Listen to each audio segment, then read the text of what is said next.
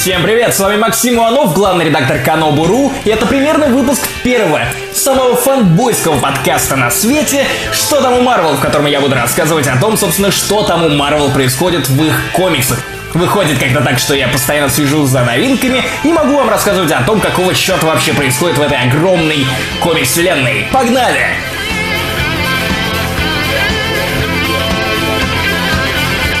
Этой неделе мы увидели финал новой линейки Invincible Iron Man. Мы увидели 14 выпуск, в котором Тони Старк вроде как слагает свои регалии Железного Человека. Вернее, после этого серия будет вновь перезапущена, потому что последний перезапуск произошел буквально год назад после Secret Force. Invincible Iron Man начал свой отчет заново. И уже в ближайшее время мы увидим снова первый выпуск Invincible Iron Man. Да, это сложно, но это комиксы, именно так они устроены. Зачем Marvel понадобился перезапуск? Потому что у нас снова произошел редкон. Для тех, кто не знает, что такое редкон, редкон это изменение статуса кво, причем подчеркнуто неожиданно, и в случае с Тони Старком у нас произошло сразу два.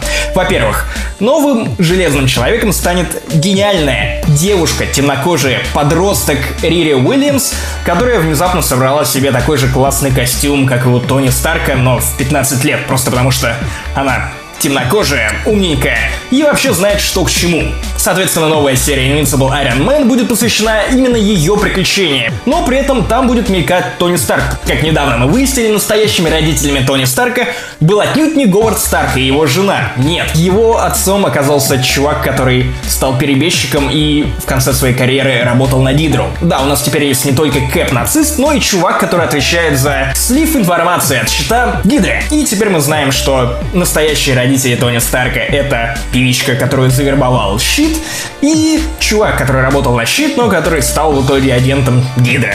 И, кстати, да, мамаша, настоящая мамаша Тони Старка взяла ножницы, засадила их прямо в горло отцу настоящему Тони Старка, потом психанула, отдала ребенка, и таким образом маленького Тони, на чем имени настояла его настоящая биологическая мать, попал Говарду Старку и его жене. Та-дам! В общем, вся эта линия будет продолжена в новом Invincible Iron Man, главным героем, который станет та самая Рири Уильямс. Я не очень понимаю, какой статус будет у Man и у Тони Старка, как у супергероя, но мы выясним это после завершения Второй гражданской войны, которая также происходит сейчас в Марвел. 14 выпуск Man был посвящен именно этому. Тони Старк снова выяснял отношения с так называемой новой Капитан Марвел. Тони Старк сходил на собрание анонимных алкоголиков, потому что, напоминаю вам, вообще-то Тони Старк алкоголик, который очень сильно зависим от выпивки. Так вот, там он снова встретился с Кэрол, которая пришла, чтобы поболтать с ним по душам. Они признались друг другу в любви, но, насколько я понял, не в любви-любви, а именно как уважению друг к другу, как к человеческим существам. Хотя нужно признать, что Тони и Кэрол друг за другом приударяли в начале своего знакомства. 14 выпуск Invincible Iron Man важен еще и поэтому. Важен он потому, что в нем не рассказали, чем закончилась сюжетная линия прошлого выпуска Invincible Iron Man, в котором Тони Старк наконец-то завел в ловушку доктора Дума. И вы спрашиваете, как бы, при чем тут Доктор Дум? А вот при чем Доктор Дум станет новым Железным Человеком. Да, это тот самый второй редкон, о котором я говорил чуть ранее.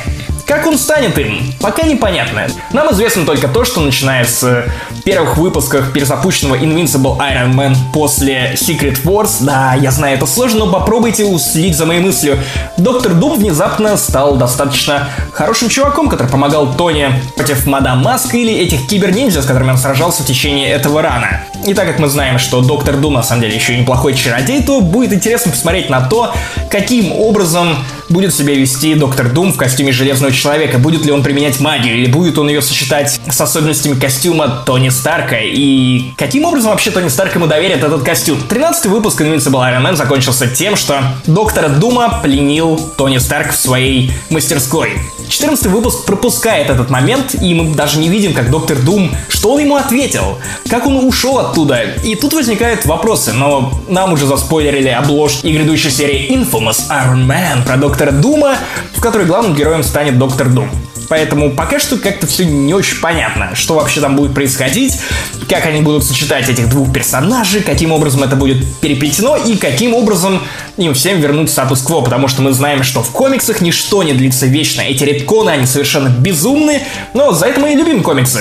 Да, комиксы это та штука, которая всегда ориентируется в первую очередь на продажи, и именно за этим Marvel и DC нужны редконы и повороты в духе «А что будет, если мы сделаем Бэтмена богом?» Если вы не читали последнюю линейку DC, то именно это произошло с Бэтменом. Будем следить за тем, что произойдет с Тони. Я надеюсь, что его будет достаточно много на страницах перезапущенной серии Invincible Iron Man, потому что Рири Уильямс пока что лично мне не кажется каким-то интересным персонажем. Мне кажется, что это более э, не знаю, женская версия Майлза Моралеса, который стал темнокожим Ultimate Spider-Man в Ultimate вселенную, и после события Secret Wars он перебрался, кстати, в основную вселенную, и теперь он в каком-то роде пасынок Тони Старка. Но это не единственное безумие, которое прямо сейчас происходит на страницах комиксов Marvel. На этой неделе в продажу вышел 19-й увеличенный выпуск The Amazing Spider-Man, в котором Питера постигла очередная трагедия. Умер Джон Джеймсон. И не тот чувак с усами, похожий на Гитлера, не тот замечательный крикливый главный редактор Дейли Багл, которого мы видели в исполнении Джейки Симмонса в оригинальных фильмах Сэма Рэйми. Нет, это его отец, да, сложно, глядя на Джона Джеймсона, думать о том, что, блин, он же и так старый, сколько лет должно быть его отцу, но вот в комиксах было так. Если вы не знаете, то старший Джеймсон в комиксах женился на тете Мэй, и они уже пару лет счастливо живут в браке. Но недавно, видимо, здоровье Джеймсона подвело его, и в итоге он попал на больничную койку. Причем довольно серьезно. И Питеру нужно было как-то помочь ему, и, как выяснили врачи, помочь ему можно было только какими-то экспериментальными средствами лечения. И тут в этот момент внезапно нарисовалась организация New You, которую руководил, кто бы вы думали, Шакал. Руководил, конечно, тайна, потому что суперзлодеи обычно стараются не афишировать свое участие в каких-то глобальных злодейских проектах, хотя Шакал, ясен хрен, не видит в этом ничего плохого, и он пытается подать себя как проповедника новых технологий, которые изменят мир. В чем суть?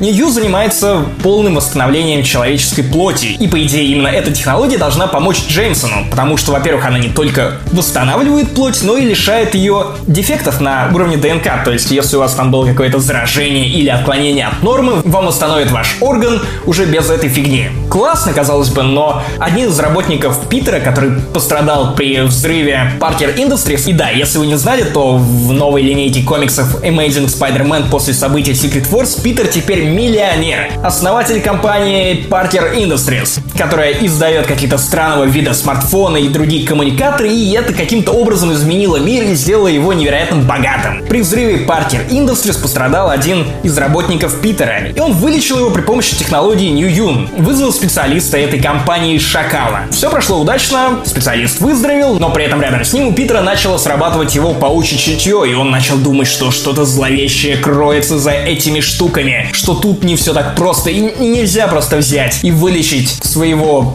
я не знаю, дедушку или как называется человек, который вроде как не имеет к тебе никакого отношения, но потом занимается сексом с твоей тетей, престарелой тетей. Не такой горячей тетей Мэй, как в фильмах Марвел. После этого он отказался лечить Джеймсона старшего при помощи технологии New You. Он долго метался, и весь 19 выпуск, по большому счету, посвящен именно его душевным метаниям, непониманию, что делать, нужно ли подписываться на эти технологии New You или нет. Как спасти жизнь вообще Джеймсону старшему, потому что тетя Мэй так сильно его любит.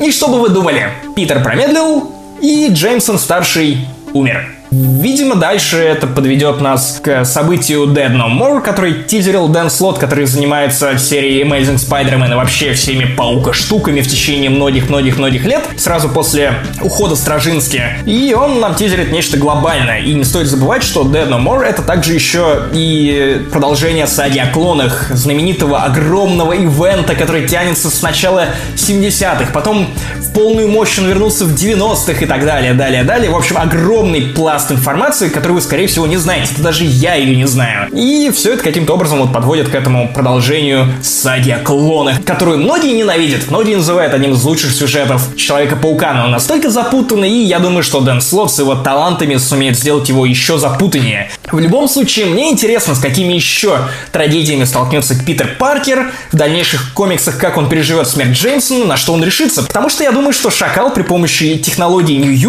решит воскресить и его я не знаю, Джеймсон старшего, не знаю, как называть его, не знаю, в каком статусе уж он там выступает. Да, потому что Шакал в тайне от Питера воскресил жену Сычевича, который носорог. Он воскресил жену самого Джеймсона, которая погибла от атаки пауков. В общем, воскрешена даже Гвен Стейси, тем же Шакалом, но Питер об этом еще не знает. Чем это будет отличаться от прошлых выпусков в Саде клонов, да черт его знает, это Дэн Слот. Я знаю, что он не самый любимый мой автор, который вот ведет Amazing Spider-Man, потому что мой любимый это Стражинский. Я очень любил мелкие истории про, не знаю, даже Шейда. Если вы помните, в середине 2000-х был маленький сторилайн про Шейда, злодея, которого, конечно, никто не помнит, потому что он, неважно, появлялся на страницах комиксов всего один раз, который воровал маленьких сироток или просто детей из неблагополучных районов и утаскивал их в параллельную реальность ради какого-то паука, который в этой реальности сидел и плел паутину вселенной. И Питер тогда работал учителем в школе, и, соответственно, он замечал, что его ученики озабочены тем, что их друзья из неблагополучных районов пропадают. Я любил за это Стражински,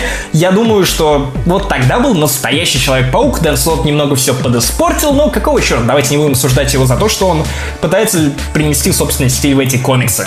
И мы видим по Spider Island у и Spider Verse у, которые я все равно недолюбливаю, что многим нравится то, что делают Дэн Слот, и то, что события из Amazing Spider-Man в целом влияют на вселенную Марвел, хотя бы на небольшой промежуток до следующего редкона. Потому что Дэн Слот тизерит в Твиттере, нас ждет нечто глобальное, очередной редкон, видимо, который ударит ударит по мозгам фанатов похлеще, чем превращение в Человека-паука от Октавиуса, древнейшего врага Питера Паркера, или становление Железным Человеком доктором Думом. Не знаю, как ты криво сказал, в общем, то, что доктор Дум типа стал Железным Человеком.